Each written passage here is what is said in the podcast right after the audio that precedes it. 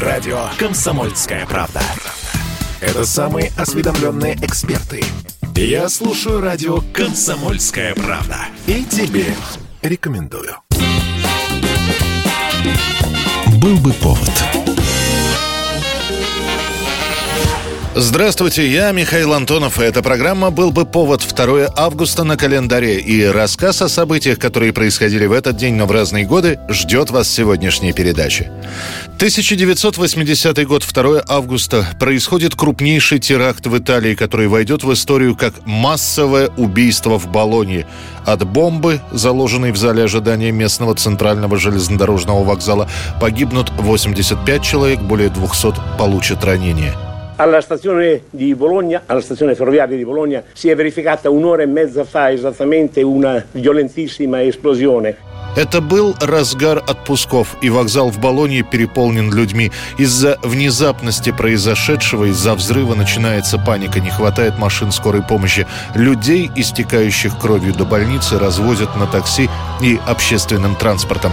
Само здание частично обрушится, из-за чего в первые дни расследования одной из главных версий случившегося будет утечка газа.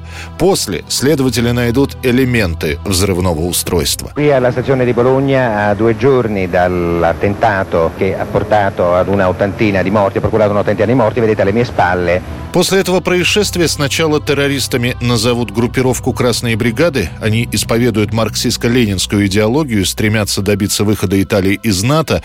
После станут думать на радикалов из итальянской масонской ложи П-2, которая хоть и прекратила свое официальное существование, но функционировала подпольно.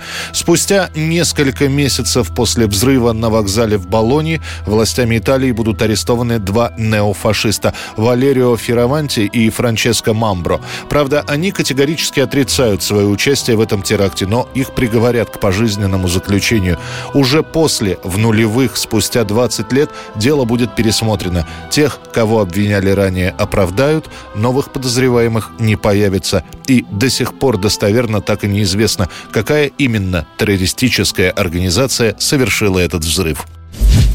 1992 год. Сенсация на Олимпиаде в Барселоне на 25-х Олимпийских играх гимнаст Виталий Щербов, входивший в состав объединенной команды, выигрывает в течение дня 4 золотые медали. Никому другому подобное не удавалось. Щербо побеждает в упражнениях на кольцах, коне, брусьях и опорном прыжке. Voilà, Thierry l'a rappelé, hein, six médailles d'or à Barcelone, Vitaly Cherbo Наши гимнасты выступают на Олимпиаде в Барселоне уже без аббревиатуры СССР, но еще с гербом на форме. Не успели перешить до Олимпиады. Щербо сначала получает золото за командные выступления и многоборье, а после уже в один день в индивидуальном зачете сразу четыре награды. Всего с Олимпиады он увезет шесть золотых медалей. Такого никто из спортсменов, за исключением пловцов, не делал. За 29 лет ни один гимнаст мира не сможет повторить повторить этот рекорд, который уже называют вечным. En diferido, puesto que ya ha acabado la segunda rotación, el ejercicio de Vitaly Sherbo en las paralelas. Спустя четыре года в 96-м на Олимпиаде в Атланте Щербо будет выступать уже под белорусским флагом. С тех соревнований гимнаст привезет четыре бронзовые награды. 1996 год. 2 августа. В России приведен в исполнение последний смертный приговор. В этот день был казнен убийца 11 подростков Сергей Головкин. Да что я могу сказать? Попросить прощения, конечно, у тех, кто меня знал. Очень я виноват перед всеми.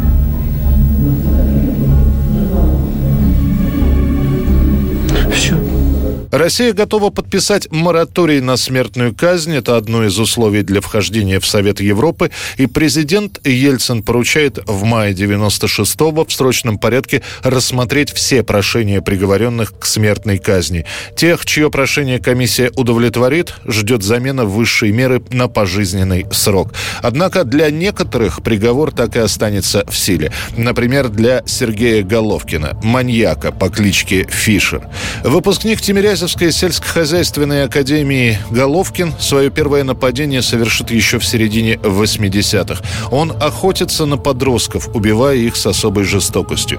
Слухи о маньяке стали распространяться по всему Подмосковью, где орудовал Сергей еще с конца 80-х годов.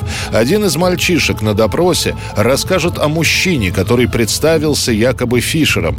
Позже выяснится, что паренек все придумал, но кличка Фишер заголовкиным так и останется. Это ну, все на сексуальной почве. Значит, человек, от которого извращенность, ну, он нездоров был в этом смысле. Был ведь составлен портрет, в принципе, психологический преступника. Его арестуют в октябре 1992 года как подозреваемого и будут уже готовы отпустить, так как доказательств вины Сергея Головкина не было. По словам следователя, на ночь в камеру к Головкину будет подсажен уголовник, который разговорит задержанного, и тот на следующее утро начнет давать признательные показания. Когда было совершено первое преступление по порядку? Первое было совершено 19 апреля 86 года. Так. В поселке, ну, там станция Тротуар. Так. По Савеловской железной дороге. Сергей Головкин сознается в 11 убийствах, за что будет приговорен к смертной казни. Известно, что он напишет несколько раз прошение о помиловании. Все эти прошения будут отклонены. Головкина казнят, а через несколько месяцев в России будет введен мораторий на смертную казнь. 2001 год. 2 августа на личном бронепоезде продолжает свой первый визит в Россию глава КНДР Ким Чен Ир.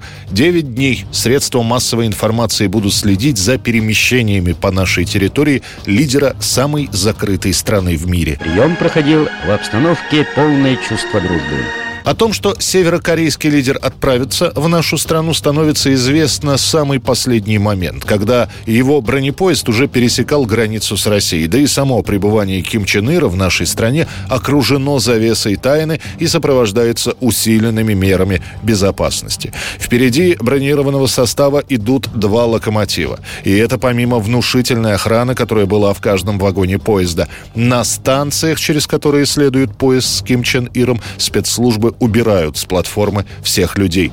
Проехав весь Дальний Восток, Ким Чен Ир окажется в Москве, встретится с президентом Путиным, подпишет несколько соглашений о дружбе и сотрудничестве между двумя странами. Покидая Россию, Ким Чен Ир попрощается по-русски. До свидания. До свидания.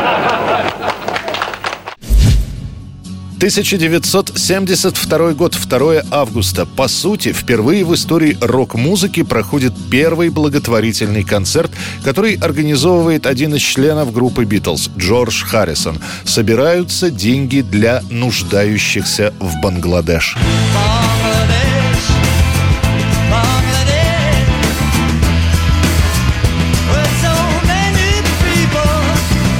До Джорджа Харрисона подобные благотворительные вечера – это традиция скорее для звезд эстрады и кино, когда для какого-нибудь определенного фонда организуется вечер, на котором богатые приглашенные гости под камеры и вспышки фотоаппаратов выписывают чеки на благотворительность.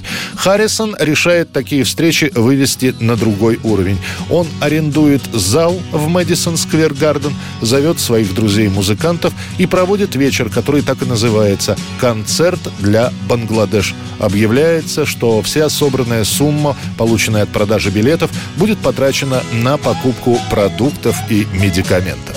Это будет первая благотворительная рок-ласточка в мире. Через несколько лет в память об этом мероприятии в бангладешском городе Дака установят бюст Джорджа Харрисона. Это была программа «Был бы повод» и рассказ о событиях, которые происходили в этот день 2 августа, но в разные годы. Очередной выпуск завтра. В студии был Михаил Антонов. До встречи.